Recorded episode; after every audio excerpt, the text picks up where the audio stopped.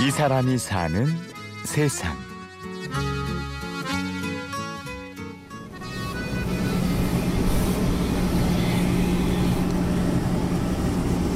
와이즈 차 하나 다니는데 한 시간 걸렸어. 처음에. 아버지가 하는 거 보여주신 다음에 한번 다려봐라 이렇게 주셨는데 와이셔츠 10개도 안 됐는데 거의 5시간이 됐어요. 아침부터 나와가지고. 전북 군산의 한 세탁소. 아버지와 나란히 서서 다림질을 하고 있는 31살의 김형석 씨는 2년 전 아버지의 권유로 이 일을 시작했습니다. 아버지가 계속 설득은 했었어요. 한번 나와서 일을 해보자 같이. 어차피 지금 군산 시내나 아니면 전국 시내 그 세탁소 사장님들이 나이대가 연령층이 되게 높아요. 거의 아버지 때, 5, 60대 그런 분들이 되게 많단 말이에요. 이제는 공장식으로 많이 갈 텐데 아버지랑 같이 하면서 같이 우리도 그렇게 해보자 이렇게 이야기를 하셔가지고 아버지 꿈도 찾아보고 내 꿈도 한번 만들어보자 이야기를 하셔가지고 그때 같이 하게 된 거죠. 원래 형석 씨는 대형 마트에서 일했습니다. 대학에서 컴퓨터 공학을 전공했지만 마트에서 판매 아르바이트를 해본 뒤로 진로에 대한 생각이 바뀌게 되었죠. 판매를 하면 인센티브를 받을 수 있는 제가 좀 쉬는 시간을 아끼고 하나를 더 판매를 하면 가져갈 수 있는 돈이 더 많아지는 거예요. 그때부터 이제 생각이 바뀐 것 같아요. 컴퓨터 전공으로 가면서 이것은 아닌 것 같다. 23살, 24살, 아, 25살 정도 했었는데 돈을 그렇게 가져가니까요. 하지만 6년 정도 일하고 나자 고민이 시작됐습니다. 20, 30대들과의 경쟁에서 밀려 퇴사하는 선배들을 보면서 불안한 생각이 들기 시작했죠. 마침 기회가 닿아서 다른 대형마트로 자리를 옮겼지만 실적에 대한 스트레스로 몸에 이상까지 생겼고 형석 씨는 결국 회사를 그만두기로 결심했습니다. 높은 소득을 포기하기는 아쉬웠지만 그보다는 10년 후가 더 걱정되었기 때문이었습니다. 거의 대부분이 10년 되면 대리를 달아요. 이제 대리에서 이제 시험을 봐야 되거든요. 간부직으로 이제 올라가려면. 근데 이게 시험을 떨어지면 그만둬야 돼요. 근데 대리까지는 한 돈은 많이 벌어요. 제가 보니까 제가 그때 5, 6천 그 연봉이더라고요. 그러면 음 괜찮았죠. 근데 이제 10년 뒤에 간부직으로 곧 올라가고 나와야 된다고 하면 마흔 살 초반인데 뭘 할 수 있을까? 그때 돼서 나온다고 하면 저 같은 경우에는 기술도 하나도 없기 때문에 그때 같은 경우에는 그래서 백가죽하고 어. 그뭐 등가죽. 등가죽하고 이 두 가지 나눠진다고 했잖아요. 음. 그거 어떻게 되는지 좀 알려줘요. 어, 거기서 어, 양을 한 마리를 놓고 봤을 때 말 그대로 등에서 나오는 가죽은 등, 등가죽.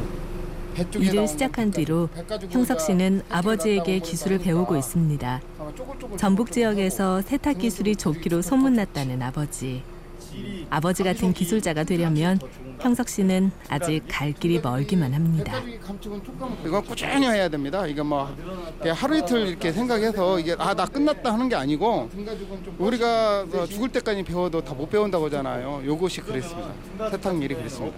우리 아들한테도 그렇게 권- 요구를 하죠 제가 항시 모든 일은 한꺼번에 아, 알 수는 없고요. 한꺼번에 배워 들어가지도 않, 않습니다 머릿속에 하나 하나 시간이 흘러야 되고 자기 손에 익어야 되고 아버지와 같은 길을 걸으며 형석 씨는 아버지의 인생을 이해하게 되었습니다. 또 몸으로 부딪히며 기술을 익혀나가는 과정도 뿌듯하기만 한데요. 하지만 가끔 세탁소에 대한 편견과 부딪힐 때면 서운한 마음이 큽니다. 소개팅 하고 나서 이제 되게 젊으신데 세탁소 하시는 건 왜 하시는 거예요? 이야기를 먼저 물어보더라고요. 바리스타도 자영업이고 요리사 같은 경우에도 다 자영업인데 그 사람들도 다 기술로 하는 거거든요. 세탁소도 마찬가지로 기술 자격증이 있어서 세탁을 하시는 건데 왜 그렇게 안 좋은 점만 생각하고 있을까? 세탁소라는 게 나쁜 건 아닌데 그런 생각이 들어요.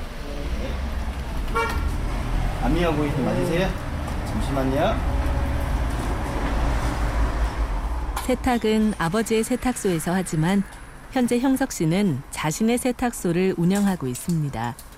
세탁계의 젊은 피답게 형석 씨에게는 포부가 하나 있는데요. 지역의 세탁소들이 연합해서 세탁 협동조합을 만드는 일입니다. 다들 그 생각을 갖고 있어요. 누구 하나 아프면 가게가 안 돌아간다. 협동조합을 하게 되면 누구 하나 아파도 병원을 갈 수 있고 여행도 갈 수 있고 그 주 5일도 할 수 있고 제 꿈이 주 5일이에요. 주 5일 해서 가족들이랑 같이 놀러도 가보고 예.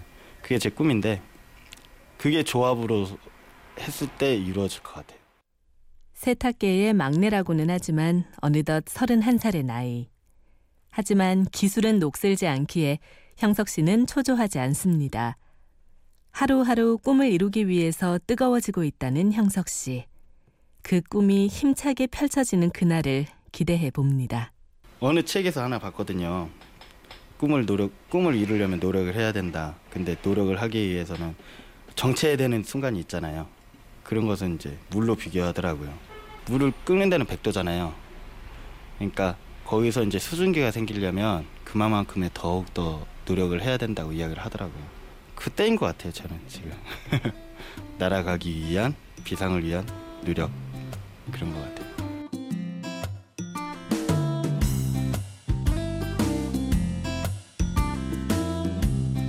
이 사람이 사는 세상. 취재 및 구성의 최문혜, 연출 최우용, 내레이션 아나운서 류수민이었습니다. 오디오 다큐멘터리 이 사람이 사는 세상은 스마트폰과 컴퓨터에서 팟캐스트를 통해 다시 들을 수 있고요. 저는 내일 오전 11시 50분에 찾아오겠습니다. 고맙습니다.